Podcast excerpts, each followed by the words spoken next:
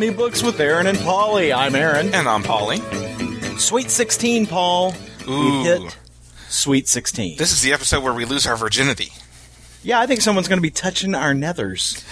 Inappropriately. Or, Hopefully. yeah. Yeah, hopefully inappropriately. Yeah. Hopefully not in a doctor kind of way that is still uncomfortable. the doctor kind of way.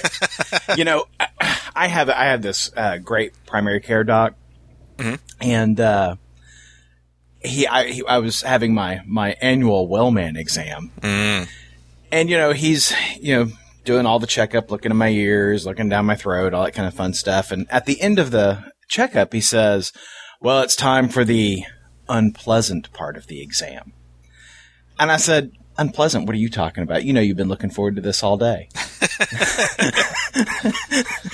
And you know, he kind of laughs. He's like, "Okay, you know, drop. I gotta, you know, check you for whatever down down in the the ball region, you know." and so as he's, you know, he, he gloves up and he's, you know, feeling me up down there. And as he's as he's as he's doing it, you know, you can tell he's kind of thinking, you know, oh, does this feel right? Does this feel wrong? You know. And then he then I said to him, "So are they the prettiest you've ever seen?" nice. he had to pull he had to push himself away he was laughing so hard oh, the, and he says well they, they are they are nice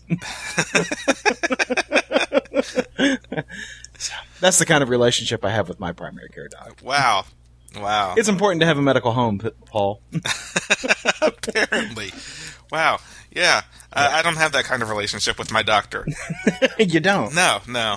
Actually, come to think of it, I, I don't think I've seen my doctor in a couple of years. I don't even know who my doctor is. That's I'm one of those types of people. oh paul I only go to the doctor when I'm sick, and even then, it's like, meh, whatever. yeah Yeah, Yeah. Uh, you can. I'm like a Scientologist, I guess. They don't believe in that kind of stuff, do they? I don't know. I probably offended somebody by saying that. I, i'm sure you did I, i'm i'm almost positive you did I It wouldn't be apologize to any Scientologists listening to this podcast. like Tom Cruise, he listens to us every freaking week. well yeah yeah he's a he's a huge fan of the show Number one fan, I would I would Yeah. imagine. He has posters Yeah, or- of us all over his bedroom. that's right that's right which doesn't creep me out too much Yeah, this is this is turning into a creepy episode now that I now that we're It really is already. I mean, it is already. We are, you know, less than three minutes into the show, and we've already taken that turn. Exactly. We we have already alienated ninety percent of our listeners who are squirming in their seats, ready for us to move on to the next topic. And the other ten percent of our listeners who are still listening kind of creep me out a little bit. Yeah. Actually, the ninety percent creep me out a little bit too. So, how much, uh, how much more about my balls can we talk about? I think we should change the subject from your balls. yeah. But speaking of your balls, Okay. this Uh-huh. was an expensive week for me. And Was it? It was. And you know, because we're talking about your balls and creepy things such as that, um, I've it's it, the reason it's been an expensive week for me is because I have finally started planning and purchasing for my Halloween party. Oh, yeah. Yeah, see, you know, Yeah. your balls remind me of Halloween. So, Well, I, you know, I see, I see the connection. yeah, see, I mean, Yes. My large jack o' lantern shaped balls. jeez, it gets worse. My my testicles of terror. Oh, jeez. Uh, at least we amuse each other. exactly. So you know, Halloween is a is a annual event. You know, at, at it's-. It's, it's it's it's bigger than Christmas for you. It is. It's supposed to be an annual event, um, but this is Halloween two, uh, because Halloween one actually happened, I think, four years ago. Oh, really? Yeah, and ever since then, I was like, you know, next year I'm going to do a Halloween two, and it's going to be the first year was like a mad scientist theme, um, but it was really ultimately, if you think about it, it was just kind of a bunch of shit I threw together. I was like, oh, I'm going to throw every Halloween decoration I have out. Boom. Kind of like our show. Yeah, kind of like our show. Yeah.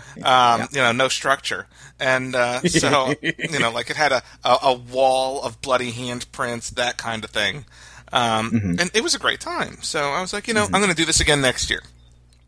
And then next year came and I was freaking broke, um, and because we went to uh, Universal Studios in October, uh, like we've done for the past couple of years, and you know, it's hard to go to Florida and buy plane tickets and Universal Studios tickets and you know whatever the hell else you need down there um, right. and still afford a Halloween party a couple weeks later. So um, for the last couple years, I'm like, I'm going to do Halloween this year, and it always falls through because I always go to Universal Studios and I don't have enough money. Well, this year I still don't have enough money, but I'm damn it, I'm doing it.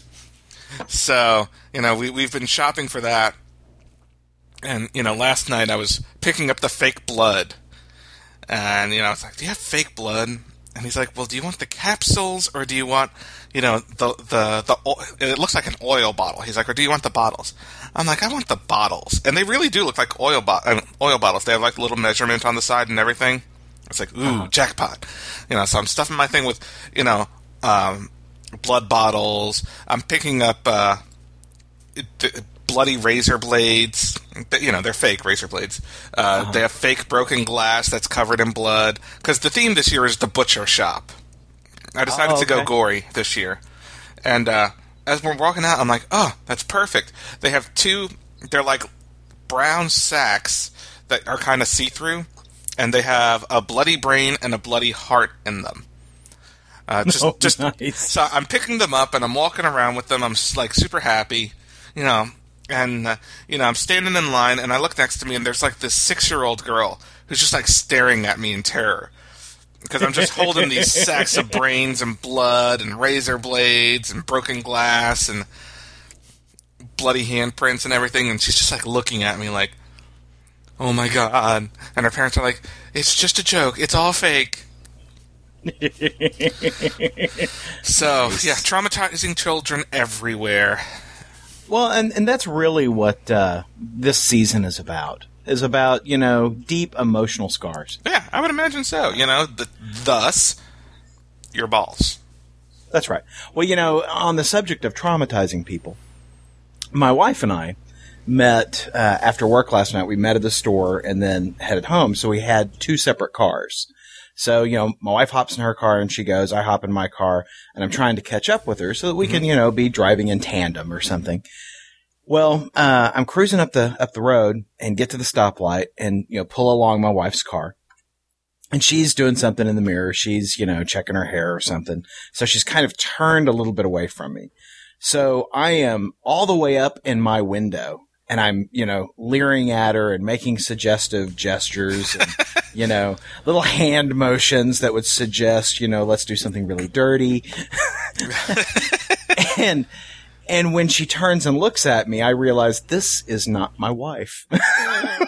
nice. Oh my God and, and the, the, the woman just is stunned, and I immediately oh, and you know I start adjusting my radio, pretending that that never happened. And when the light turned green, I mean, she rocketed away. yeah, yeah, that uh, yeah, yeah. So um, this episode may be interrupted by a knock on your door from the sheriff, or the, or that woman's husband, or that woman's husband, because I'm sure she wrote down your uh, license plate number. I'm sure she did. It's probably easy to remember. Big head or little head. nice. but uh, yeah. Okay. So you know, uh, between Halloween and I've begun the process.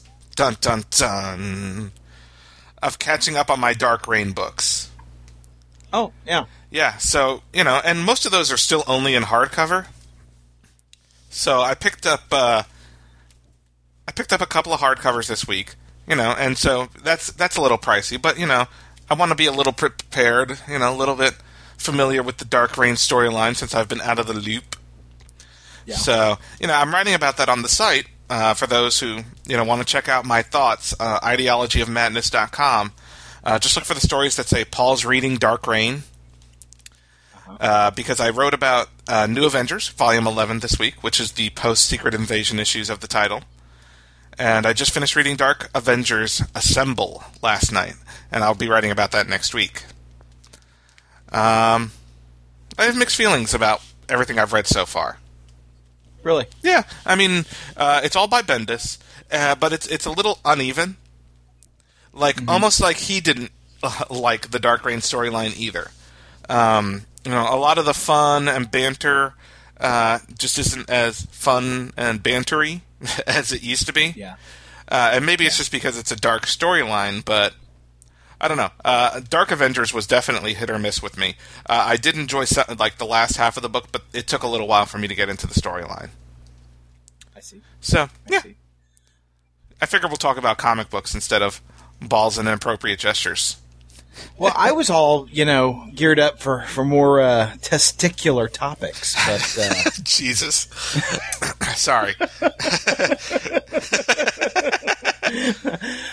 but maybe we should talk about something else that's terrifying, something else that's traumatic, and that's our Blackest Night update. Ooh.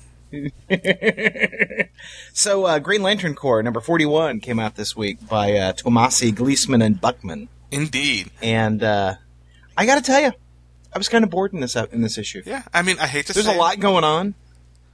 Okay. There's a lot going on in this issue, mm-hmm. as far as you know, fighting and stuff. But I'm really kind of bored with the the fighting of the Black Lanterns when uh, very few people have figured out how to you know defend against them. Yeah, and it's just kind of the. I feel like it's kind of the same thing. It is. It feels like nothing is moving forward since, at least you know, in the Green Lantern Corps books, it feels like nothing's moved forward since the first tie-in issue of Green Lantern Corps. Um, yeah, it, it's literally just the same book over and over and over again.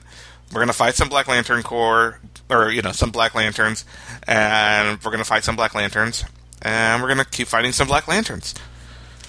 Yeah. I mean, uh, uh, three issues of that is a little monotonous. It really is, and you know, there there are so many uh, books that are tied into this. I want to see a more robust story. Now, don't get me wrong, I'm still enjoying Blackest Night, but this was the first issue in this series that, I, in the core Black Lantern series, I should say, um, that I felt like we just weren't getting enough stuff moving you know, I, I was like, well, I'm really not seeing anything here that I haven't seen before. You know, I didn't feel like there was anything particularly important in this issue, though I will say that um, the pages with Arisia mm-hmm. were particularly good. And I thought that it was an interesting choice that, you know, Arisia, who is, you know, uh, who really kind of wanders around, you know, the space lanes in a little uh, cheerleader skirt, basically, uh, winds up being able to beat three Black Lanterns all on her own. You know, and I, so I thought that was that was an interesting choice of of how she got there. Um, and with the exception of one, I mean, all the art is good, but I want to I want to uh, point out that there is one panel that I thought was just extremely uh, well put together, and it's the one where uh, Kyle and Natu are standing together, and Natu is right behind him with her fist out and kind of, you know, wiping wiping the hair off of her forehead. I really like that panel. I don't know what what that what it is about that, but uh, there there is a, a, posture to both of them uh, that is just very nice there. But other than that, I just the book is very nicely done, but I it didn't grab me. Yeah. You know, I read it and I got to the end of it and I didn't hate it. Don't get me wrong. I'm not saying it's a terrible book. And obviously, uh, the, uh, the uh, pen and inks are just, just beautiful as they have been throughout this series. But the story just didn't grab me at all. Yeah. And you and know, oh, go ahead. Who are these kids? Who are these kids? I think those are, are the, kids the, kids who were killed from... by, um, remember there was that, uh, crib? Wasn't That's what I was going to ask. Are these the kids from Crib? That was what I got out of it. Okay, because that's what I was thinking too. But I, I was like, well, you'd think there'd be something that would uh, kind of connect you. Yeah, but I didn't see that. You but you know, and you know, we're not saying the book is poorly written or poorly drawn no. or poorly colored. We're just saying it was. It, it, it felt. It felt like a film. It felt like filler. It just uh, exactly nothing moved exactly. forward. nothing happened. Just same old shit we're used to for the last couple of issues. Yeah, it it, uh, it felt like a spacer. You know, it's like, oh, we're not ready to have the next big reveal yet, so let's just have a bunch of fighting. And you know, really, I, fighting is is cool at times when it when it's a you know a big climactic thing, but when all you're getting for for the last several books is just fight after fight after fight, it gets boring you know? Yeah. And that's kind of where I'm at now. I'm ready to start seeing some, some real big development. And I thought we were getting that out of the last Green Lantern and Blackest Night main book. I was like, okay, well, there, you know, we really hit something here but it, that doesn't seem to have caught up to Green Lantern Corps. Yeah, and, and- that's what I found rather surprising because we've made the comment that wow, these books are really flowing well, and this was the first one of the main series that I felt like just really didn't flow well. Yeah, and you know it. You're right because things have moved forward. You know, there's been a lot of fighting in Blackest Night and uh, Green Lantern, but things have happened. You know, Mongul got taken down. You know, there's the Star Sapphire storyline. More seems to be happening in those books than in this book, and maybe it's just because I don't know. Maybe it's just the way that things kind of got planned out. Like Johns has these storylines, and Tomasi has these storylines, and these storylines just all happen to collide, col- collide, not collide. Uh, I don't know. Uh, coexist in the same type of. I don't know. I don't know what I'm trying to say. I think it's just a limitation of the title.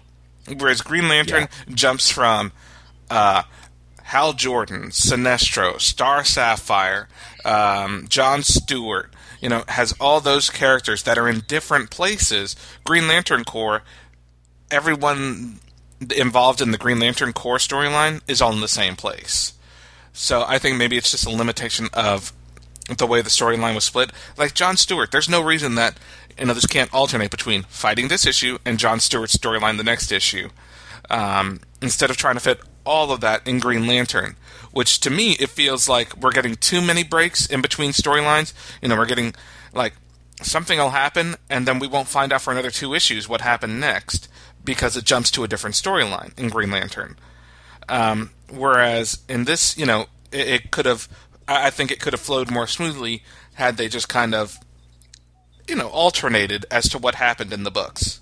Yeah, I, I, I just think I think the uh, the pacing is a little strange. I concur. But uh, you know, for for a story that's as big as they're telling, as as largely as they're telling it, um, I think it's ra- ra- it's rather uh, meaningful that this is the first issue that we've said, "Huh, the pacing seems funny." That's true. That is true. You know, so so I mean, I, I think we're still giving the series high marks. Just this this one book uh, didn't do it for us. Now, There is another book that didn't there was another book. yeah, there was another Blackest Night book out this week, and it was uh, Blackest Night Batman number three. Uh, Paul, what'd you think of that? You know, this book was balls. I really hate to say that, but I was all hyped. This was my favorite of the Blackest Night tie-ins. Issues one and two were fantastic, but issue three was just crap. I mean, what happened Yeah, to all the supervillains? it's they got burned away by Edgar. Yeah. No, they just ran away. It, it just felt like. It, it just felt like. Uh, I'm sorry, that was a spoiler. Um, oops.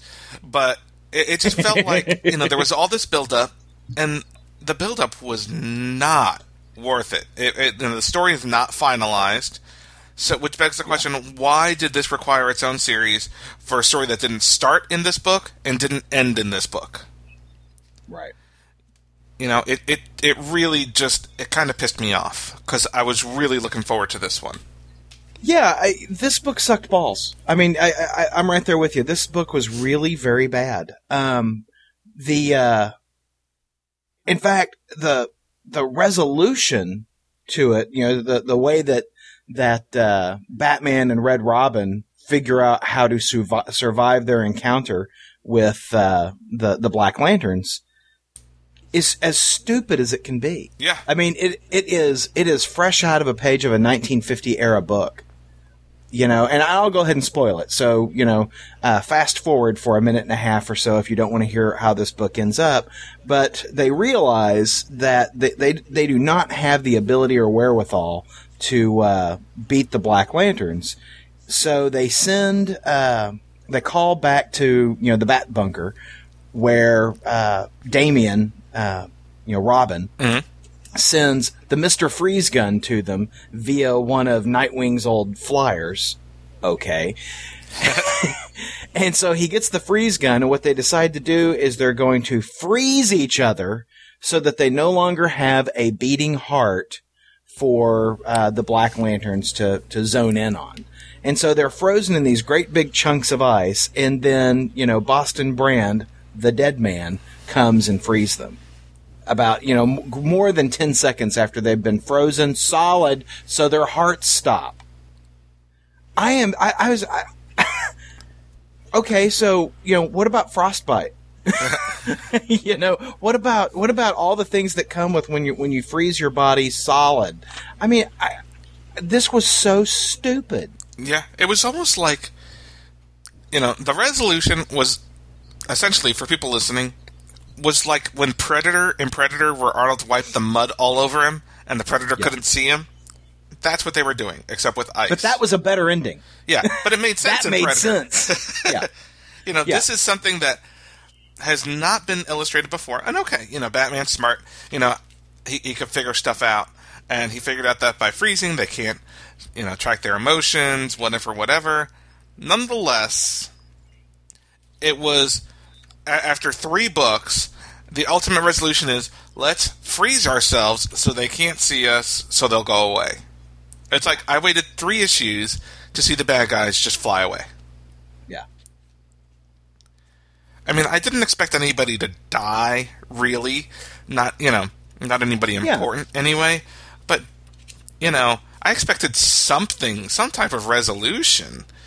Um, and, you know, the, the Black Lanterns in this book, which th- it do something that we have not seen in any of the other books, by the way, um, is that they prey on Dick Grayson and Tim Drake's emotions. So, like, they make them either super happy or super sad. Uh, you know, uh, Dick Grayson's the Flying Graysons get uh, Dick Grayson, you know, performing uh, the high wire trapeze act with them, and Jack Drake, um, Tim Drake's father, reenacts his death with uh, a, an apartment that's, I guess, either torn out of a building and placed in a in the cemetery, or the Black Yeah, Lanterns built it in the cemetery. I don't know what the hell that was all about. Well, and if you look at the edges of it, I mean, it's like they constructed it there. I mean, I didn't have the sense that they tore it out of somebody else's building just because of, of how neat and trimmed it is. Yeah, exactly. So it's You like know, they so- rebuilt this. They rebuilt Jack Drake's apartment in the cemetery for Jack Yeah. Drake to reenact his death, so that Yeah. Tim could save him this time and get all gooey inside and happy emotions. And inclusive of, of being under a great big circus tent. Yeah, and And uh, so, and, and I'm, I'm like, we've not seen, we've seen, we've not seen their ability to construct things. And if these are ring constructions like a Green Lantern can do, why don't, why aren't they all monochrome? Because, you know, there's color to the apartment. that's true. And I didn't get the impression that they were, you know, constructions like a Green Lantern construction. I really got the Right. impression that they were, you know, they were, you know, just really handy with a Black Lantern hammer and nails. Yeah, I, I got, had the same impression. I mean, you know, you look in the apartment and there's a microwave and a blender and, you know, uh, a cupboard and all that kind of fun stuff. So I, it was kind of surreal in that as the reader, I'm like, well, I don't know how this was done. And I know that, you know, some things you just forgive, but are they revealing that the, that the Black Lanterns have a, have a bigger power than we've seen? Or is this just, you know, Peter Tomasi, you know, uh, using some free license and, and how he wanted to set this stage. And we're just supposed to ignore how all of this happened. Like logic. We're supposed to ignore logic. Um, Yeah, well, and, and you know, I I get that you know we're reading comic books about you know people who put on costumes and go out and fight crime. So you know, there's a certain amount of suspension of disbelief that we're required to use as readers. But you know, I- we have grown accustomed to a certain degree of explanation about things that are on the set of of, of, the, of the story. And uh, a- again, this would have been something that I don't think people would have asked about 30 years ago, 40 years ago, that they would have just accepted this. But, you know, I, I, I didn't get it. I just didn't get this at all. And I, like you said, the, the ending was terrible. For it to be, you know, the third book of a three issue series and the resolution is, well, the bad guys ran off, but we've got information on how to fight them now. So what are you going to do? Are you going to freeze everybody? Well, I guess you can because at the end of Final Crisis, they just put everybody in a big bottle, right? Yeah, exactly. They put everybody in ice trays. So if that's Yeah. the resolution of Blackest Night, I'm done with you, DC. I am done with you. I just I this book was so bad. Now, con- con- conversely, Batman number six ninety one. See how we just segue into another line of books. It, it was like Uh, you- you we we keep doing it because whenever we have a good segue, it's like, see that yeah, see that this is art. art, A R T. Batman number 691 was the book I was really looking forward to this week because 690 rocked it hard. And I was not disappointed in this book. I really enjoyed this book. Um, it surprised me in a couple of ways. Um, the uh, the scenes between uh, Batman and Two Face were were really well written, and I gotta tell you, Mark Bagley has really gotten a hold of, of, of the way to draw Batman. Yeah, you know, I, we I, I talked about the first issue, and I felt the first issue had serviceable art, but not great art. Yeah. The last two issues have had great art, especially Yeah. this one. This one, you know, was very solid. It didn't feel rushed. It had some great stuff going on. there are some panels uh, that are very reminiscent of Neal Adams uh, in, in these pages. I mean, and you know, Neal Adams is is has got to be one of the finest Batman artists around. And I'm not saying that it's a derivative work that you know Bagley's trying to draw like Neal Adams, but there is is certainly a lot of uh, style, and uh, you can feel the power of Batman uh, in these pages. And I just, man, I, I really, really enjoyed this book. I did too. I only had one disappointment in this book. Um, way back when, in the Battle for the Cowl preview images, um, they had that Two Face costume that you see on the cover of this. Uh, it's the Batman costume, but it's split between red and black. Um, You know, and it was obviously Two Face in the Batman costume. And I think that was originally presented, and it was going to be an aspect of the Battle for the Cowl storyline. Um, and maybe it just didn't get fit in. I don't know. Um, Right. So when I saw it in issue 690, at the end of issue 690, and that's not really a spoiler because if you've seen the cover of 691, it's there. Um, it, it's like, oh, they they're finally bringing that costume in as an aspect of the storyline, and um, but it turns out to just be a hallucination. And I find Yeah. it hard to believe that they would put it in a teaser image uh, for a storyline if it was just supposed to be a three-page hallucination. I, I kind of hated that it was a hallucination because I thought that that was such a, a wild costume. Yeah, I really liked the idea of the costume. Yeah, I did too. I did too. But I mean, you know, regardless of other than that, I enjoyed the hell out of this issue. Um, Oh, yeah. it felt very much, you know, it felt like, and I- we keep saying this, it felt like Nightwing in the Batman costume, Uh huh. um, Yeah. which is something we're not seeing anywhere else really. Um, we saw a little bit of it in Blackest Night Batman at the beginning, uh, but primarily where we're seeing it is in this Judd Winick Batman book, um, which I hope will continue in the Tony Daniels Batman uh, for the next couple of issues after this. Yeah, this makes me sad that this is Jed Winick's last book. It, well, he's coming back. Uh, Tony Daniels is just doing a six issue series, six issue stint. wow, Ah, that's six months, man. No, it's not. It's bi weekly. Oh, is it? Yep. So, So it's just three months. it's just three months. okay. Okay, I I'm, I feel better about that. Thank you, Paul. I, I appreciate you working that out for me. No problem. That's what I'm here for. I am here for you to work through your Tony Daniels related issues. So is Bagley coming back with Jed Winick? Bagley's not because Bagley's moving on to uh, JLA with James Robinson. Oh, that's right. That's right. Um, but So he's not. He's only drawing one book for DC. Uh, you know, I, I don't Is know. right? It would be great if he would if he would do both. I mean, if anyone can do it, it's Bagley. Uh, Oh, yeah, you know yeah. Bagley and John Romita Jr. are probably the only guys I can think of, other than Ryan Ottley now, um, who can handle two books at the same time. Yeah. Hey, I got a question for you before we move off of Batman. Okay. Um, second page from the from the back of the book, there is an ad there, and it has the next generation of the most fam- famous superhero team in comics history, World's Finest, a new four issue limited series by Sterling Gates and Julian Lopez, October two thousand nine. Yes. I've not heard I've not heard anything about this. Um, because it, it, to be honest with you, it's um, it's a world's finest four issue miniseries, which you just got from the ad. Um, but I, I think it's just uh, it doesn't have Superman, it doesn't have Batman. I, I don't know what the storyline is that ties all of them together. Um, I Uh-huh. think it's just uh, uh, uh, Sterling Gates is a is a competent writer, and I think he's writing the um, upcoming Kid Flash series. Oh, okay. Uh, so you know, um, and Julian Lopez is a decent artist as well. Uh, I'm I'm not a hundred percent. Uh, I I will probably pick up the first issue out of curiosity. I, I can't say I'm super hyped for the series because it doesn't really have a superstar team behind it, and really the the next generation that they've set up for most of the you know for Batman and Superman lately, I'm not really that.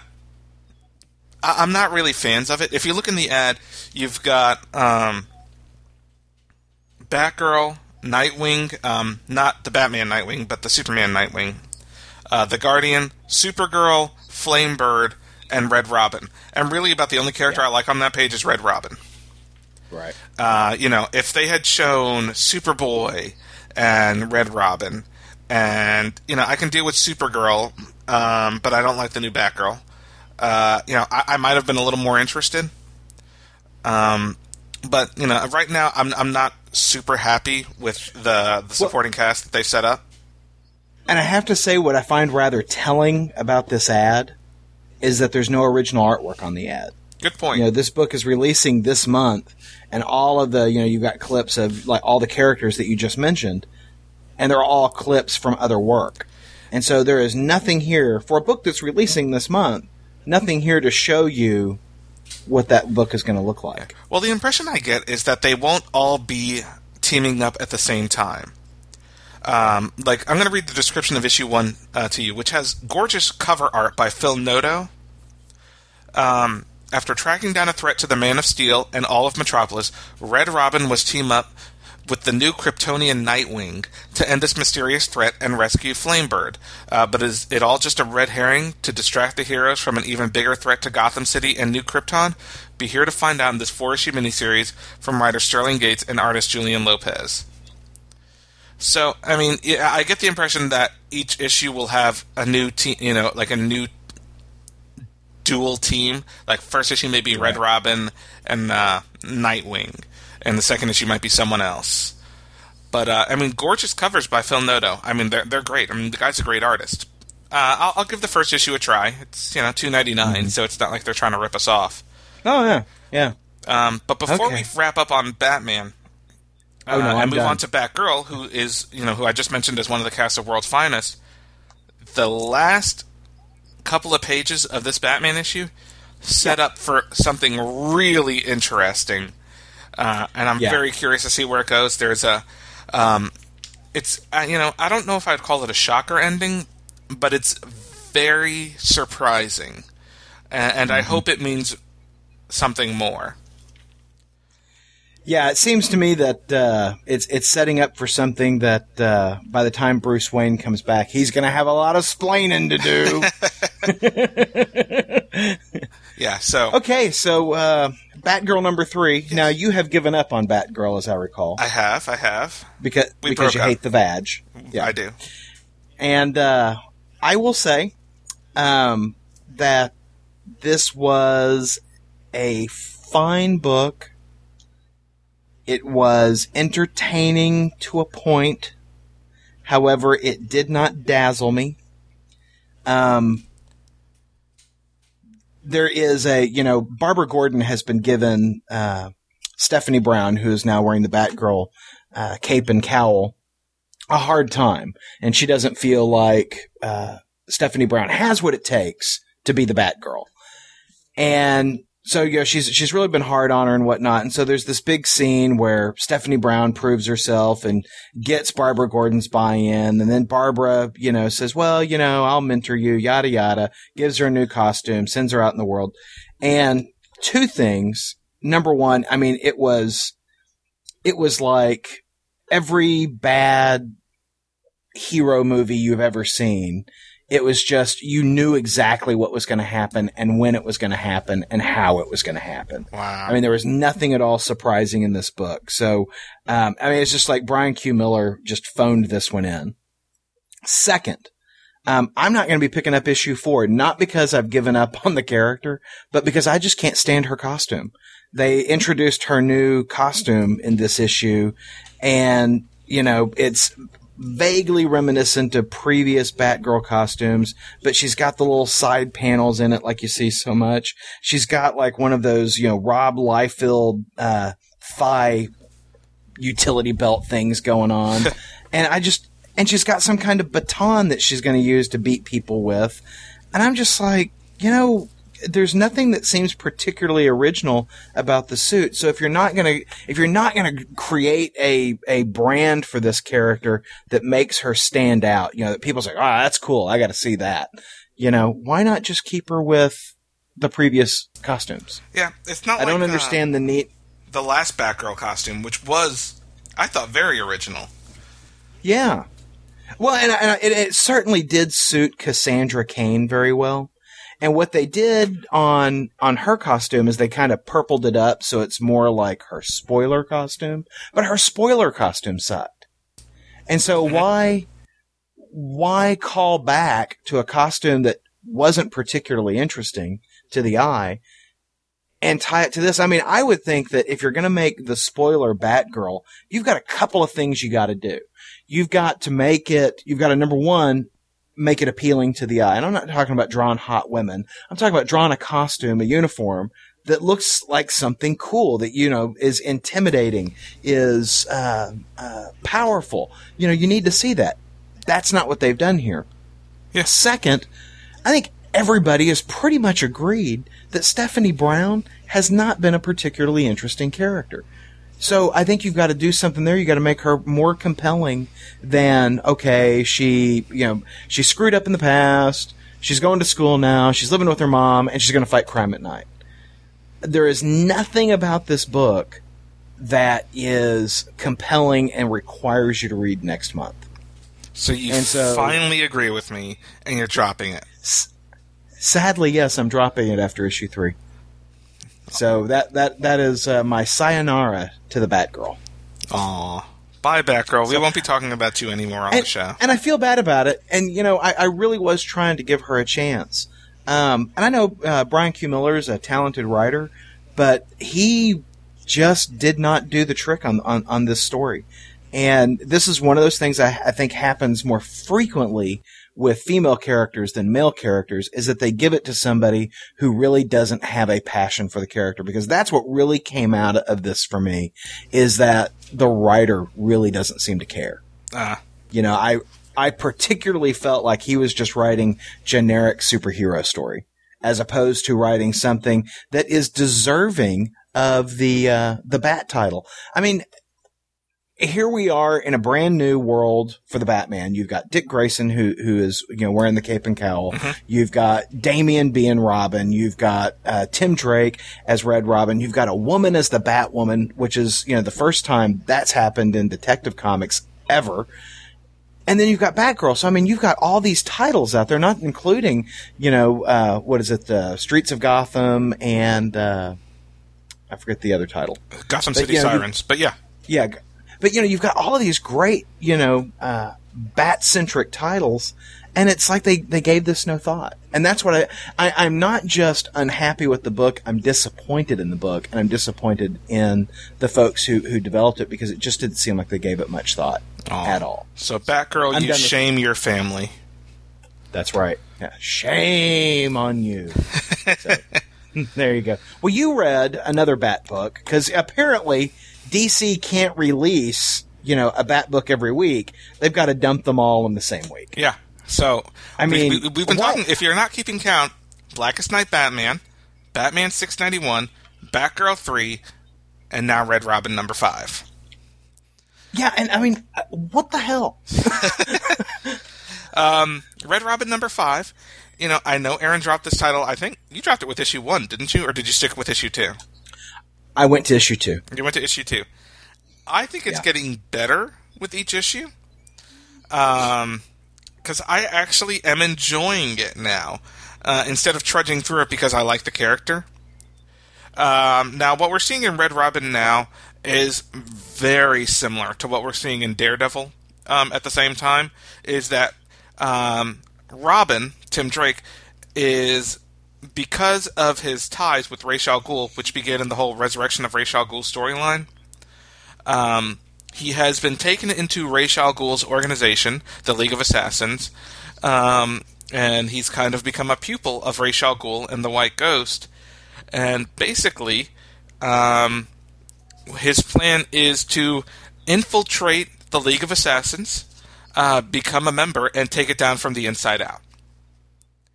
Uh, so uh, I think it's a very interesting storyline. I actually really like the idea. Uh, it's not something you know that we haven't already seen a million times. We've seen it so many times before. Um, but I like that the series seems to have a little bit more direction. Um, because I was wondering how long they were going to milk the Tim Drake's trying to find out if Bruce Wayne is still alive.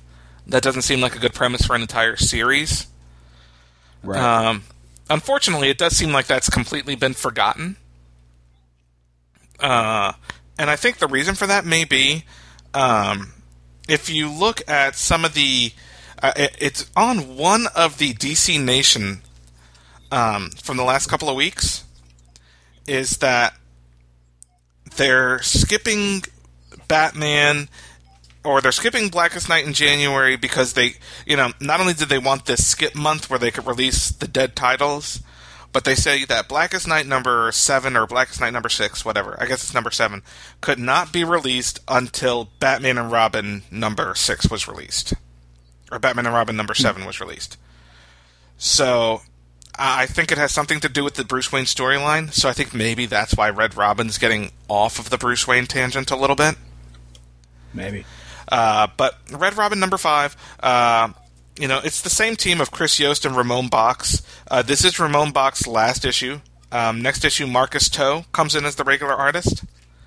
Um, and it's also, sadly, the last issue with Francis Manapul doing the covers. Because I've really liked his covers.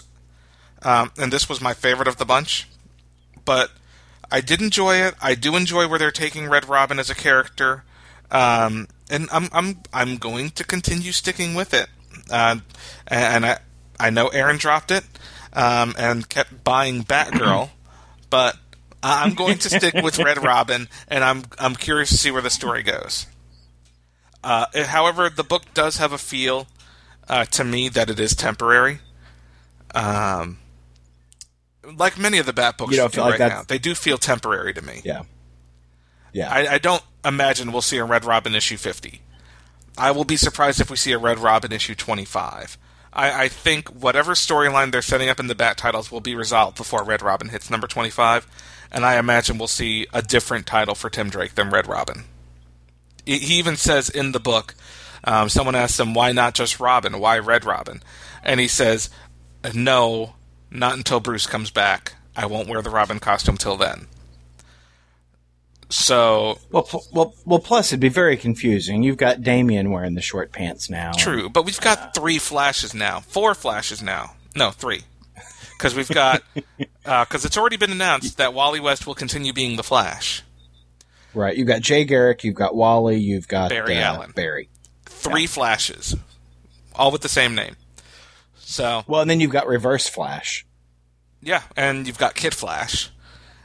Uh-huh. So you know, I, I, I, you know, Damian sucks anyway. So I mean, it, it would be okay with me if Tim Drake continued being Robin, but maybe in a darker costume.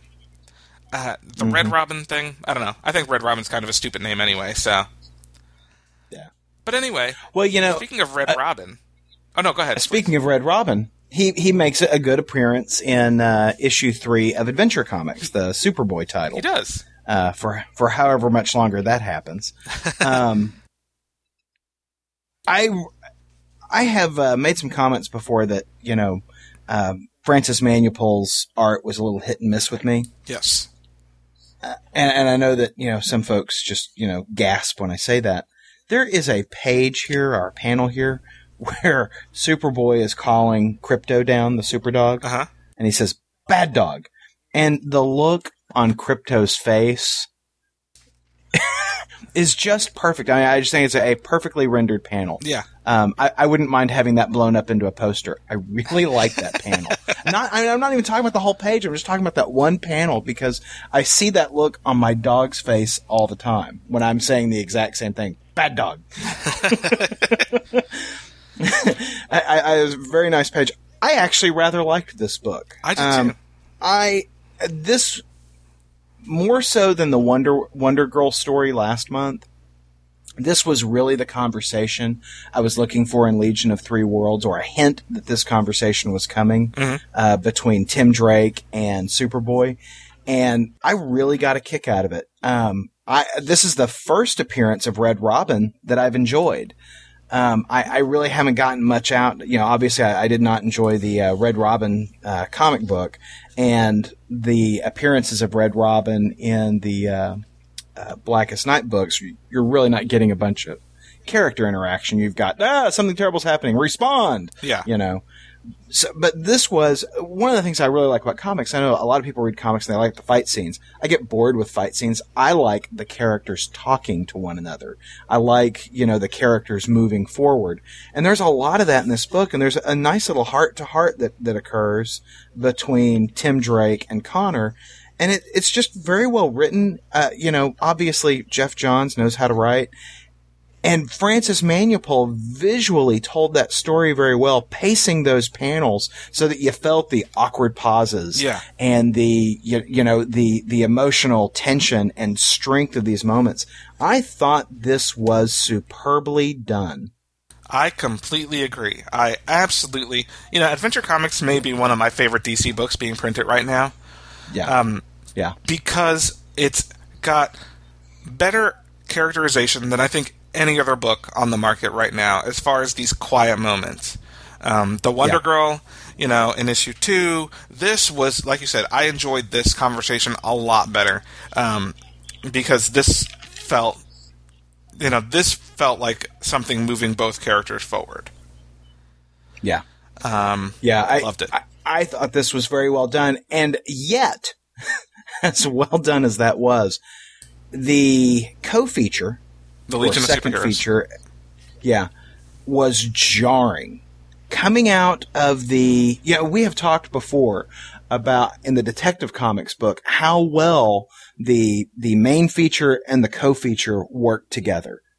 Mhm. You know, you, you you're even though J. H. Williams III has a very different artistic style than Cully Hamner, those two stories blend beautifully. And I mean, you can, you can go right out of, you know, Batwoman's fight with Alice and straight into the question story and you don't miss a beat. You know, they are, they are very much the same theme, you know, and of course they're written by the same writer, Yeah. Rucka. Well, you have a similar situation over here with Adventure Comics with Geoff Johns, because he's the writer of both the main feature and the co-feature. The difference is, is that the art is so very different. You, know, you got Francis Manapul doing the Superboy storyline, and then you get to the the Legion of Superheroes story, which is illustrated by, and I'm flipping, I'm flipping, illustrated by Clayton Henry, mm-hmm. who's very good, but the style is so different that number one, you're completely, it's like hitting a brick wall. And number two, it's the freaking Legion, and I hated every page of this. Yeah. I read it, I read this thing through, and I hated every page of it. And all I can, you know, is it issue six where Geoff Johns leaves the title and Paul Levitz takes over? Yes. Is that right? Um, when Superboy leaves this title, I am dropping this book like a hot potato. I mean, the the one thing that I will be encouraged by is that I won't have to re- I won't have to buy another freaking Legion book, um, and I won't have to be exposed to it because while I know that there are people out there who enjoy the Legion and get a kick out of that, I I have finally, after thirty years of reading comic books, come to the conclusion that I am never going to like the Legion of Superheroes. It doesn't matter who's drawn it, it doesn't matter who's writing it, I'm never going to like it. So I want them to stop putting co-features in things that require me to buy a Legion book when I don't want it. Because I, I tell you, I, I, it was a waste of page to me for me. Uh, I would have rather have spent it two ninety nine on a shoot, shorter story Yeah. and not have had had to be exposed to the Legion stuff because I just man I, I just dislike it that much. And again, Geoff Johns, good writer. Um, the the artist for for this Legion story is a fantastic artist. I mean, I, you know, if you look at the pages, they're nicely done. I just couldn't stand the story, couldn't stand the characters. I'm with you. So I am with you. I, in fact, you know what? I didn't even bother reading it. I did not even bother reading. well, and I think that's the second month in a row you've not read the backup in that book. Yeah, I, I just, I really just I can't get into it, but I love the main feature so much. Um, Yeah. But like you said, and like we said before, um, when Paul Levitz takes it over, it's going to be a fully Legion book. Um, I think that's the impression I got. Uh, because Superboy is leaving the title, I guess, to get involved in the whole new Krypton storyline um, that's building up to their next big crossover. Uh, so once Superboy leaves the title, and you know, it's so sad to me because it sounds like it was unexpected for Geoff Johns. Uh, you know, it, it, I, you know, I was reading an article or an interview with him on um, Comic Book Resources, and he was talking about how you know he had things planned, and usually he's able to finish his storylines, but in this case he was not able to. So I get the impression that it was not his choice to be taken from this and put on the Flash. Um, you know, I, I don't know what the full storyline is there. I don't think we'll ever get it, but you can tell that there are so many little beats that he's setting up that aren't supposed to pay off for another couple of years. Like um, Conner's interaction with his uh, classmate, whose name I don't remember, Simon.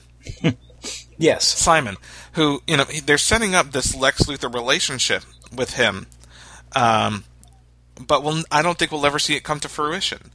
Um, or if we do, it won't be for a while. Uh, it'll have been delayed, you know, or you know the storyline will entirely be sidetracked because Superboy's leaving Adventure Comics, and I don't think we'll ever see the storyline that Geoff Johns had originally intended when he started writing the title Right. because you know his the impression I get from him is that he plans from beginning to end these arcs, you know, these story beats.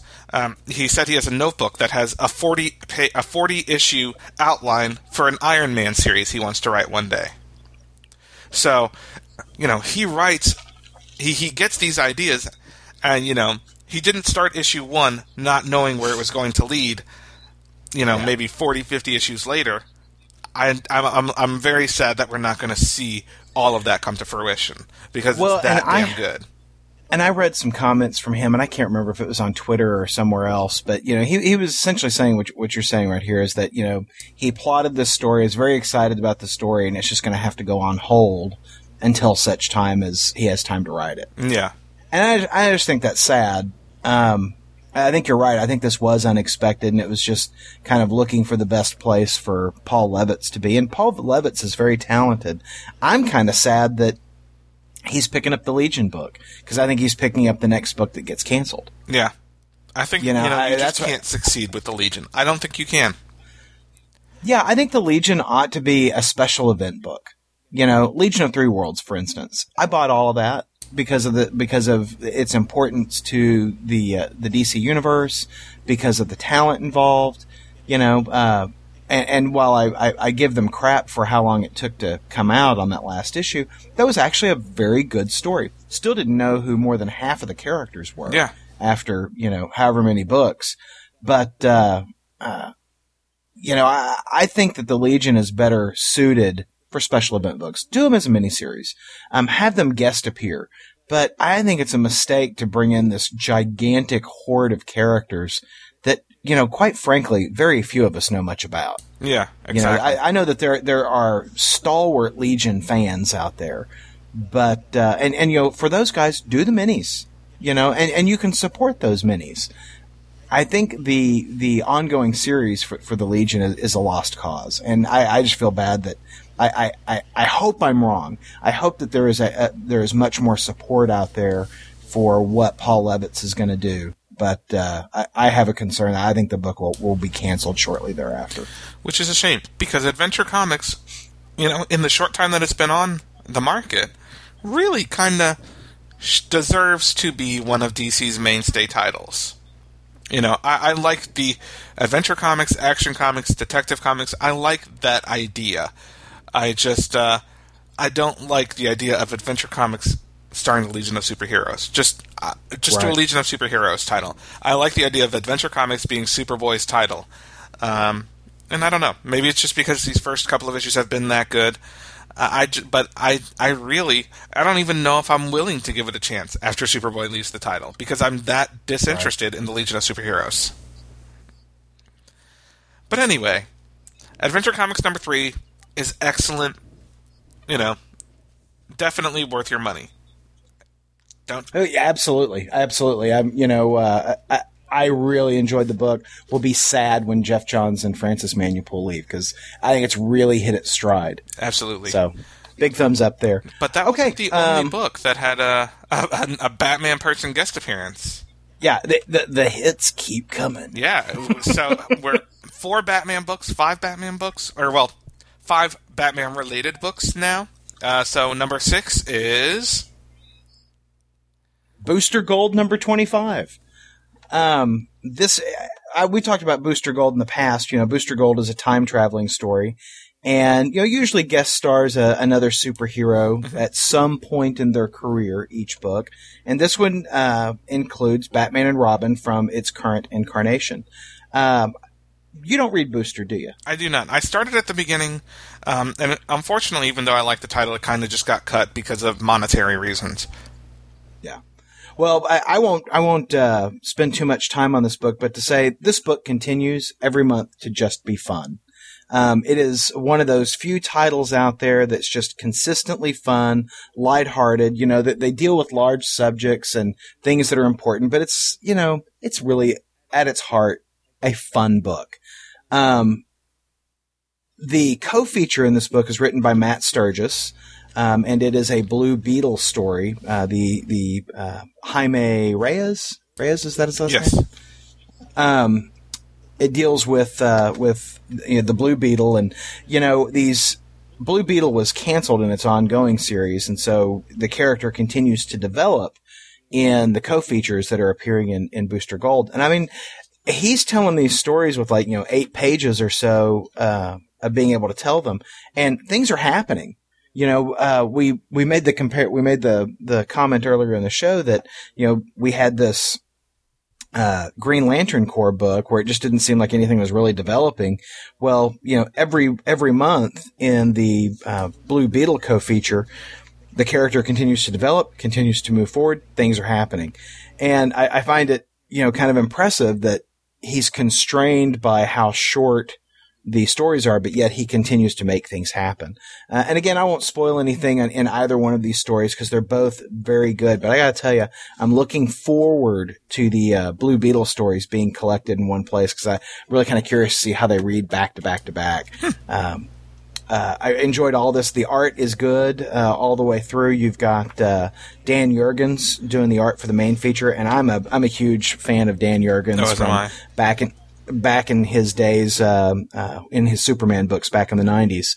And then for the co-feature, you have uh, I'm flipping over there real quick. You have uh, Mike Norton on pencils with uh, Norm Rapmund and Mike Norton on inks, and you know the the uh, pages are, are, are, very nicely illustrated, nicely colored, and still preserves that feeling that you had from the uh, Blue Beetle story. It's just, it's fun. I both and you know Blue Beetle and Booster Gold team up very nicely as stories, not just because of the history that Ted Kord and uh, Booster Gold had, but it's just they both had that same kind of tone. They're, they're fun books. There is one scene that I think is hysterical.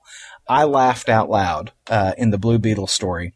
Um, his, the Jaime Reyes, who is the Blue Beetle, his little sister had been hurt in the in the context of the story. So everybody's in the hospital and she's on the mend. He goes down to the gift shop to buy her a present. and uh, he says, uh, you know, they didn't have a Batgirl in the gift shop, so you have to settle for Booster Gold. And he gives her a Booster Gold action figure, and she's like, blech. He's like, well, sorry, but she also she already had a Ted Kord Blue Beetle action figure. And she's like, oh, well, I guess Ted will have to marry Booster Gold then. And then she puts both of the action figures together and they kiss. Mwah. and I mean, there's like, there's like two panels of her having the, the Booster Gold and the blue, and the Ted Kord Blue Beetle making out. And it just cracks me up because, you know, those guys were such quintessential buddies for so long and there was a lot of man love between the two of them and I just I, I, that made me laugh out loud. I thought that was pretty funny. So that was Booster Gold number 25. Highly recommend it. You know, it's not the, the biggest, sexiest book that DC puts out every month, but it is certainly the funnest book it puts out every month. Hmm. Hi, that's go. a good recommend, a good commentary. I think so too. I'm awesome. Something like that. so what else did now, you read this uh, last month I read issue one of Galactica 1980 um, which was a recommendation from one of our listeners. And so, and I had, I had made the comment that the the book really surprised me. And at the very end of the book, um, they blew up the Galactica, and it appeared that they killed uh, Commander Adama. Mm-hmm. And remember, this is based off of the Galactica 1980 television show. It is not the Galactica that we've seen on the Sci-Fi Channel recently. This is, you know, a much friendlier Galactica, a much brighter Galactica. Uh, Commander Adama is very much not just a paternal figure, but a religious figure in the story, and very goody goody yah yah. Except in the depiction of him in the first issue, you saw that he was so depressed that he was about to kill himself when they when they stumble upon Earth. Yes. So Earth blows up Galactica at the end of issue one. Issue two picks up with the aftermath of that. And I'm just, I'll just shortcut my review and say they completely shied away from what really engaged me in the first issue. In the first issue, it looked like they blew it, they, they, they, they did blow up the Galactica, but it looked like Adama was dead. I mean, it looked for all intents and purposes, he's dead. And I think, I think that was the story that I wanted to see. Well, he's not dead. Uh, and they were able to rescue him, yada yada. And you know, it all still looks very dark and bad. But I think that if you had the balls, see, we brought it back to test. um, if you if you have the guts to completely change the perception of what those stories were back in 1980 and make it a you know it is so dark because we've lost our leader, we've lost we've lost our our moral compass. You know, now how, how do we how do we handle things when things are just as terrible as they can possibly be? And they didn't do that. They said, "Oh no, he's not really dead." In issue two, and I'm just like, I'm done. I'm out. Uh, this this book was not good. Um, the artwork is bad. The art was bad, was bad in the first issue. I was willing to forgive it. And when I say bad, it just looks simple. The inks are muddy. The colors are not uh, particularly exciting. The uh, I think one of the comments I had made previously, and and this is a, a an ongoing concern I have around science fiction comics or any comic that features like spaceships, high end technology, that kind of thing. You've really got to have somebody who can draw tight uh, technically. Mm-hmm. You've got to have somebody who can really show the hard edge of a starship, really show uh, uh, these things looking sexy and whatnot as they're moving through space. You know, you've got to have those glory shots, and you don't get that with it, with this uh, with this um, artist. I think his name is Cesar Razek or Caesar Razek. Um, they're very muddy the there's a there's a nice big scene with all of the Cylon ships moving in, and they're almost like impressions of Cylon ships. They're not really fully realized on the page. You know, so it's almost like you said, okay, we're going to draft out what this page is going to look like. Here's a here's here's a here's an idea of the layout, and it's just more like shapes than an actual fully detailed representation of those ships. And I think that's critically important to a science fiction story. That is one of the things that will pull me out of like reading a Star Trek title is if the guy can't draw the Enterprise, I'm really not interested in reading the book. Yeah, I mean, and I know that that's that. Oh no, go ahead, please. I'm sorry. Go ahead uh, if you can't, uh, the, the, the, the technology is so important in a science fiction story that you've got to be able to represent it because otherwise you're going, well, that's not really the way the Galactica looks. That's not really the way a Viper looks. You know, and when I'm doing that, I'm not into the story. I'm not engaged. You know, one of the things that I like to do when I'm watching an episode of Battlestar Galactica is look at those space shots and go, damn, that's pretty. Yeah and you don't get to do that in the comic, and they're really missing an opportunity there, and they're letting their reader down. You know, uh, for the for the price of the book, you really should have hired an artist who could do those things. Exactly, and you know, one thing that I've seen before, and I haven't seen a lot at all in recent years, is having two different artists. You have a space artist and Yeah. a people artist, and I don't think you know We- that's that's too much to ask for. Well, you know, I used to draw a comic book back in high school, and uh, I I uh, was not then, nor am I now, much of a technical illustrator, which means I, I don't draw airplanes and spaceships and whatnot very well. Though, you know, I did a, a, a passable job for uh, uh, uh, characters and scenery and whatnot. But I had a buddy. He, uh, you know, when it was time to draw the spaceship, he came in and he drew the spaceship in there for me. You know, every time there was a, I'm like, okay, Phil, we're having a big spaceship scene here. This is your page to draw. Okay, you know, and that, and that was exactly what we would do because technical illustration is a very different skill from character drawing, life drawing, etc. You know, there is a different set of talents and skills, and not everybody has it, and I get that. I, but to your point, I think you hire a second artist to come in and draw those things. Absolutely. Yeah. Well, I read a couple of other books as well. Since uh, you know, I just realized we didn't talk about any Marvel this week. I talked about Dark Avengers. Did we not? Briefly. Yeah, you did. You mentioned you mentioned that you're reading the collection. Yeah. So, So phew. All right. yeah. Whew. So we can keep Jonathan off our back. But I did read some Top Cow books this week. Um, I read Witchblade number 131 and The Darkness Pitt number 2, which I think came out last week. Uh, Witchblade 131 is written by Ron Marz, who I'm a huge fan of. That guy can write the hell out of a book. Uh, with art by S- Steven Sejic. I'm probably pronouncing that wrong. Uh, his first name is spelled S T J E P A N. So, Stejevan? Stejepan? I'm going to go with Steven Sejic. right. Um, That's right.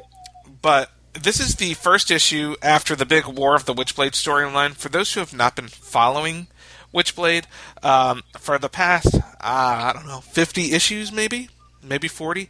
Uh, the Witchblade has been either with a new host, uh, a young blonde girl named Dani, or split between Dani and the original bearer of the Witchblade, who is Sara Pezzini, who's probably who everyone's most familiar with from the Michael Turner Witchblade days and the TV show, which she's the brunette, the cop, who has the Witchblade.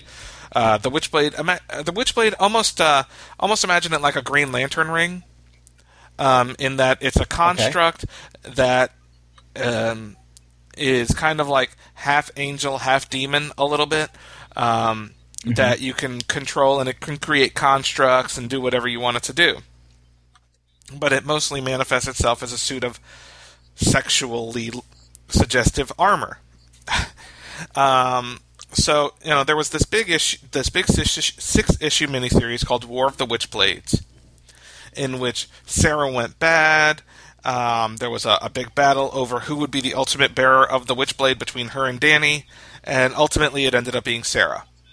Um, so this is the first issue following that. And you know, if you're not following Witchblade, it's actually pretty easy to pick up on. There's a big, there's a summary in the first page of every issue um, that kind of brings you to this point, and this might be a decent jumping on point.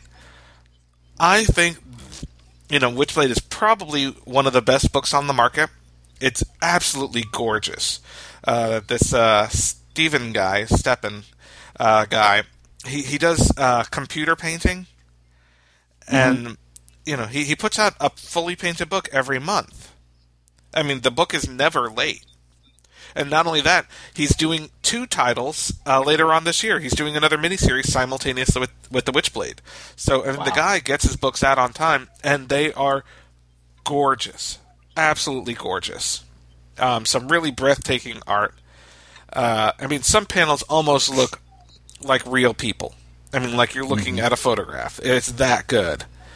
Um, highly recommend Witchblade. Uh, You know, if you've been out of the title, or you're not really big on the top cow thing because you assume it means, you know, what '90s books meant. You know, bad stories, big boobs, that kind of thing. Pick up Witchblade. Uh, I think you'll. I think you'll be pleasantly surprised. And this issue of Witchblade actually includes part of a prelude to Image United, which is the big Robert Kirkman storyline uh, with all the original Image founders that starts up next month, I think. Uh, so, Witchblade 131, highly recommended. Excellent. But even higher recommendation, in case you didn't pick up issue one after I spoke about it last time, is Paul Jenkins and Dale Keown's Darkness Pitt, which is the crossover between the Darkness character created by Marc Silvestri and um, Garth Ennis, and Pitt, who was created by Dale Keown. Um, again, we're dealing with an alien virus that turns both people and aliens into zombies. Um, and the book is the best art I've seen in a long time. And you know, we we've been talking about good art this entire show. Yeah. Red, I mean, Adventure Comics. Uh, I was just talking about Witchblade. This is better than all of those put together. Dale Keown can draw the hell out of a book, and this book is gorgeous. yeah, absolutely fantastic to look at. Um, you know, there's a scene with the zombies and one of the alien zombies that's just it's just awesome. You know, it's it's gory. You have people with eyeballs hanging out. You have a woman who's has a hole in her head you can see through, and it's just a breathtaking two page spread. Uh, and it's scary and it's creepy, and you know the Darkness Pitt. If you're not picking this book up, it's only a three issue series. If you're not familiar with either character, don't worry about it. You'll get familiar with them. There's the characterization in this book um, from Paul Jenkins is good enough that even if you know nothing about either character, you'll know who they are after picking up the book. So, really, absolutely pick this book up. In fact, you can read issue one for free online, I think on Comixology.com. Uh, that's the, the people we do our weekly poll list with. Um, it's C O M I X O L O G Y dot com. Yeah. They have the first issue for free, and I think you can even get it on your um, iPod or your uh, you know your iPhone. I think it's available for you know for free download to your iPhone, which actually may be even better because you can look at each stunning panel of art. Um, yeah. So highly recommend. Highest possible recommendation for the Darkness Pitt. I am eagerly anticipating issue number three, um, which is due out in the next couple of weeks. I think the next two weeks, actually. So you know. So you highly recommended Witchblade. Yep and then you you you you you turned it up to eleven and gave your highest possible recommendation to uh, Darkness Pitt. Yeah, it's like Infinity plus one. All right then. All right then. Well, we got an email just this morning uh, from a listener, and his name is Neil. Hi, Neil. And and uh, he said, "Hey, I'm trying to encourage my wife, who is the head of programming for our public library, and does the ordering for fiction to have, and he wrote Free RPG Day, but I think he meant Free Comic Book Day in our library. She said that she wasn't sure what the collection of graphic novels was like in our library, so I was trying to get in touch with you and you and Paul uh, to get an idea of what are some good entry level graphic novels to get for both younger audiences and adults. Thank you for your time. You guys are awesome. Aaron's my favorite. That Paul guy lifts right out. Sincerely, Neil Dalton. Well, I, I, I, and he didn't actually write that, but I was reading between the lines, Paul. Yeah, it's all hinted um, at. He's like but, uh, funny books with Aaron. um, we talked a little bit about some of our favorite trade paperbacks uh, back in our August twentieth episode, and we listed you know six trades that we thought are particularly of high quality and, and really are kind of must haves on your uh, bookshelf. And those were Maus, M A U S, Invincible, Identity Crisis, Danger Girl, The Complete Concrete, and The Complete Bone. And uh, you can go and listen to that on our podcast. But, you know, it's, it's really kind of a, Paul and I were just thinking about, you know, what were the, what were the things that you have to have on your own personal bookshelf? Yes but it's kind of a different question that Neil is asking. What should you have in your library? Um, and so that's where we'll, we'll I, I want to answer that and say, you know, I think that those six are nice, but I don't think it's necessarily the same pull. I do think that there's some overlap. I think Maus is a must have. Yes, I think Maus and Bone are both must haves. Yeah. Um, I also think that uh, Invincible is a must have. Um, but I think if you're going to have Invincible, you first, I, I, I would recommend uh, Ultimate Spider-Man. Yes, because I do think that's a good entry level book for younger readers. Um, you know, it's not a what I would call a kiddie book, but I think that it's it, it, it appeals very well to a younger reader. Uh, do, do you agree with that comment, Paul? Absolutely, absolutely. Um, in fact, I think um, that is probably a good gateway title for younger readers. Um, Yeah. maybe not as good as Bone, but you know that's a great title to get kids into comics. Yeah, I think so too. I think so too. Um, I would also recommend, uh, and, and kind of for the same reason, uh, the new Blue Beetle. Um, you know, the, the, that entire series is, uh, you know, recently uh, written by Matt Sturges, originally written by Keith Giffen. That whole series is, you know, in trade now and has a very similar feel to some of the best Spider-Man books. You know, teenage guy with real problems, uh, in situations that are way over his head. Um, I, there, there is a, a certain aspect of that. Plus, they're a lot of fun, and I think they are they are good for younger readers. But you can't forget the older reader. And this is one of the things that drives me crazy about my own public library is that all of the graphic novels are in the young reader fiction section. Mm. And Maus, M A U S, is not No, what I would call a child friendly book. Now, it's not pornography, but it's talking about the Holocaust. You know, it's talking about, you know, the, the, the mass murder of an entire, you know, ethnic uh, race of people. Um, I don't think that's what I would characterize as youth fiction. Um, I, I think Watchmen is an important book. I think that I think that is probably one of the most important graphic novels to have yes, uh, because it changed so much in terms of the way we enjoy our graphic fiction. um, you know, I think as well. You know, a couple of uh, sticking with the adults, and then we'll jump back a little bit to the younger readers because I have a couple of good uh, younger readers titles. You know, The Walking Dead. Those come in nice, chunky hardcover books. Right. readily available. Um, in fact, you know, I think you know they have you know books that collect 24 issues at a time. Great books to have in your library, I think. Yeah. You know. And, and and as we've discussed, people who don't read comics enjoy The Walking Dead. Yes. You know, it's got a lot of crossover appeal. Um, I, and it, you know, it is it is a critically acclaimed book. You know, fans love it, reviewers love it. I don't think you can go wrong with The Walking Dead. Yeah. Um, you know, of course, The Dark Knight Returns. Um, you know, one But not but not the uh, not the uh, The Dark Knight Strikes Again. yeah, not that one. Forget that one. Yeah. it Um, never happened. you know, The New Frontier from DC Comics. Oh yeah, absolutely, absolutely. Uh, you know, one that appeal, that will appeal to both younger readers and more in the middle grade set. Uh, middle grade being, you know, uh, kind of ten and up, roughly, um, and adults is Mouse Guard. Yeah, I- that Mouse Guard was on my list. I, I think that uh, I think that actually is kind of an all age book because I think that little kids will enjoy the pictures, um, older kids will enjoy the adventure, and I think that you know uh, uh, adults, you know, like myself, enjoy the the web of of, uh, of, of background and almost mythology that those books you know are, are, are spinning. I mean, I just think that appeals to everybody. I, I can't think of an age demographic that that book doesn't appeal to. Absolutely. Um, you know, for younger readers, um, I've talked about these on the site, Ideology of Madness, uh, quite a bit. Uh, and I feel like every library needs a copy of Jellaby, that's J E L L A B Y, by Kean Soo. It's like, it's, it's, imagine Calvin and Hobbes, except that it was very obvious that Hobbes was real imagine Hobbes was not a figment of Calvin's imagination, that Hobbes was real. And Hobbes had was lost from home and Calvin needed to take him home. And that's Jellaby. Um, so it's got a very Calvin and Hobbes, very ET feel. One of the best young readers books on the market. Absolutely. I feel every library needs to have Jellaby and Flight Explorer, which is um, has a Jellaby story and it has a Missile Mouse story from Jake Parker.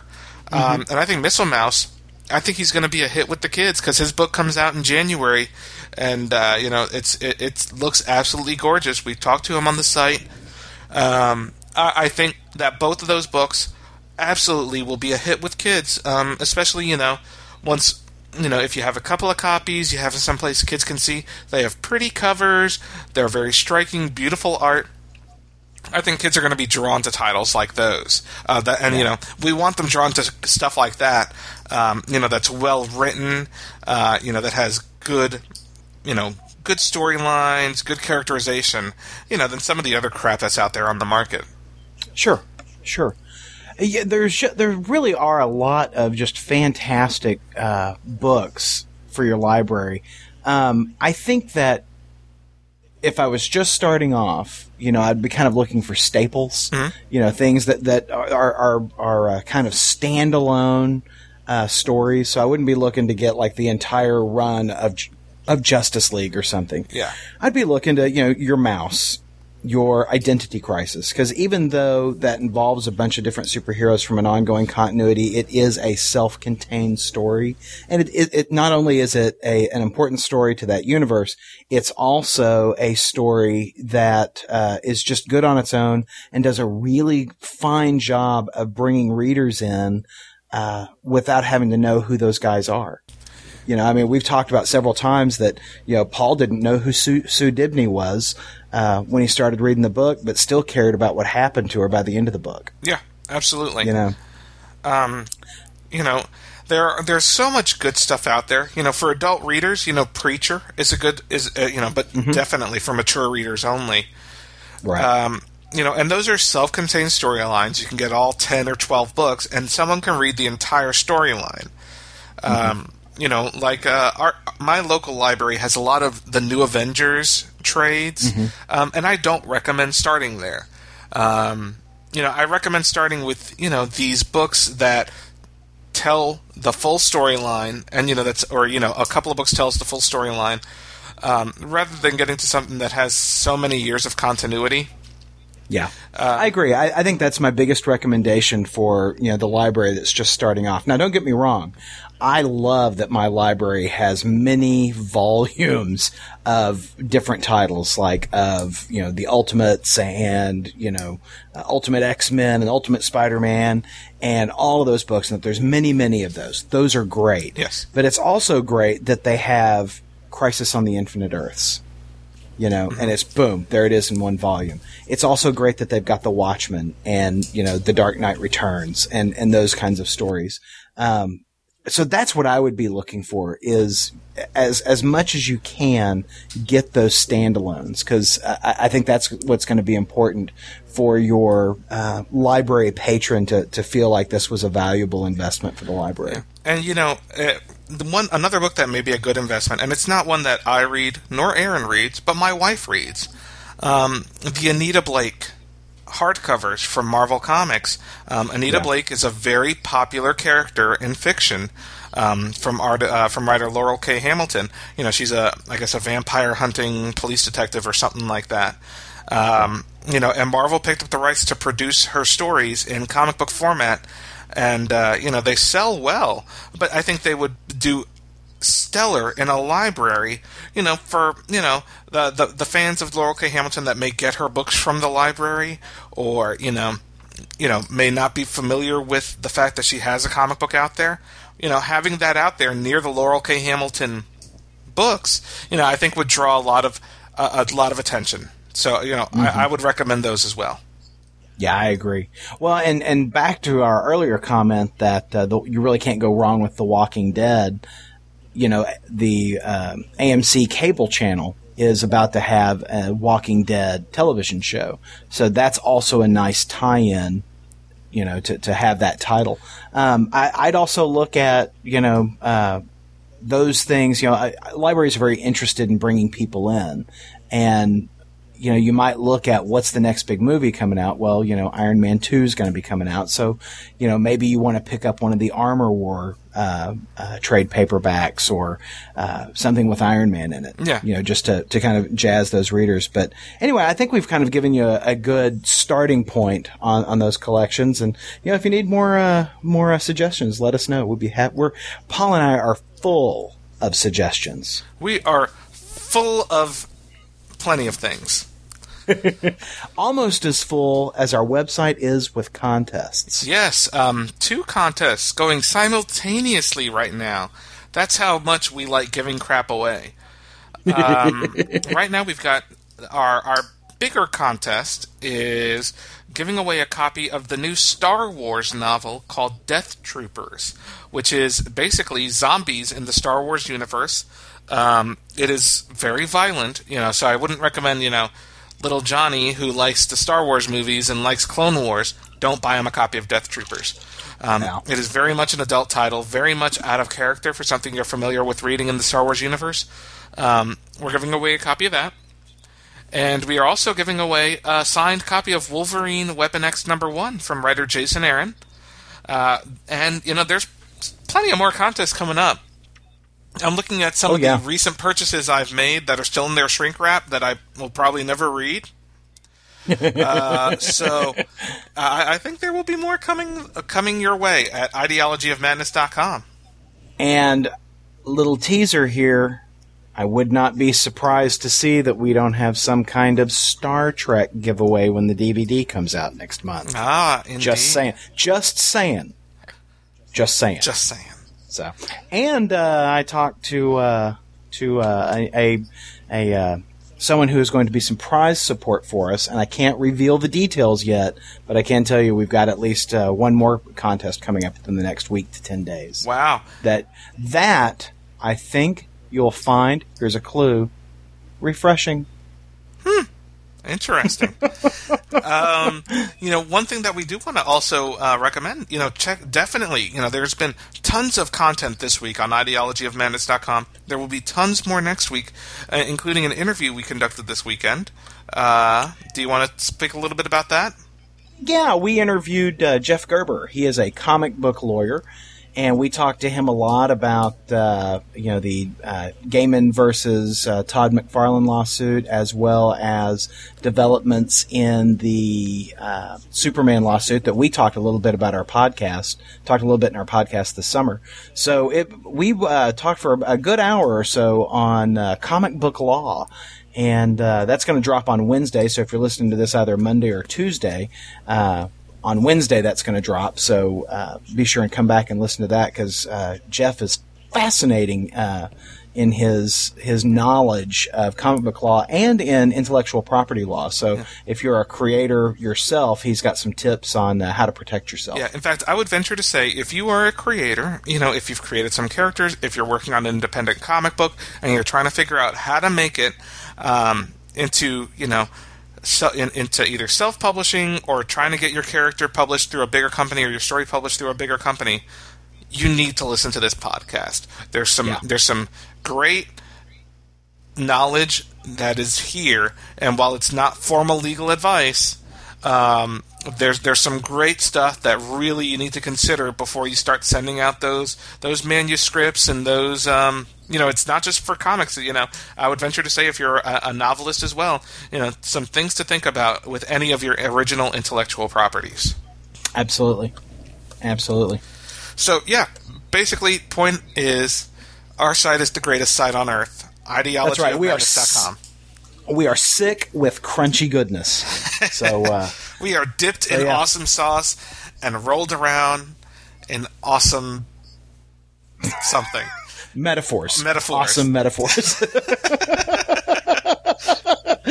All right. Well, thanks everybody. Thank Paul, you. you have a good weekend. Oh yeah, go ahead. Uh, yeah, yeah, yeah, yeah, what? yeah. All right then. Bye everybody. Thank you. Bye. Podcast theme music graciously provided by Mark Andrew Pope. For more information, visit markandrewpope.com. Funny Books with Aaron and Polly is a production of ideologyofmadness.com. No Spider Man clones were harmed in the production of this podcast.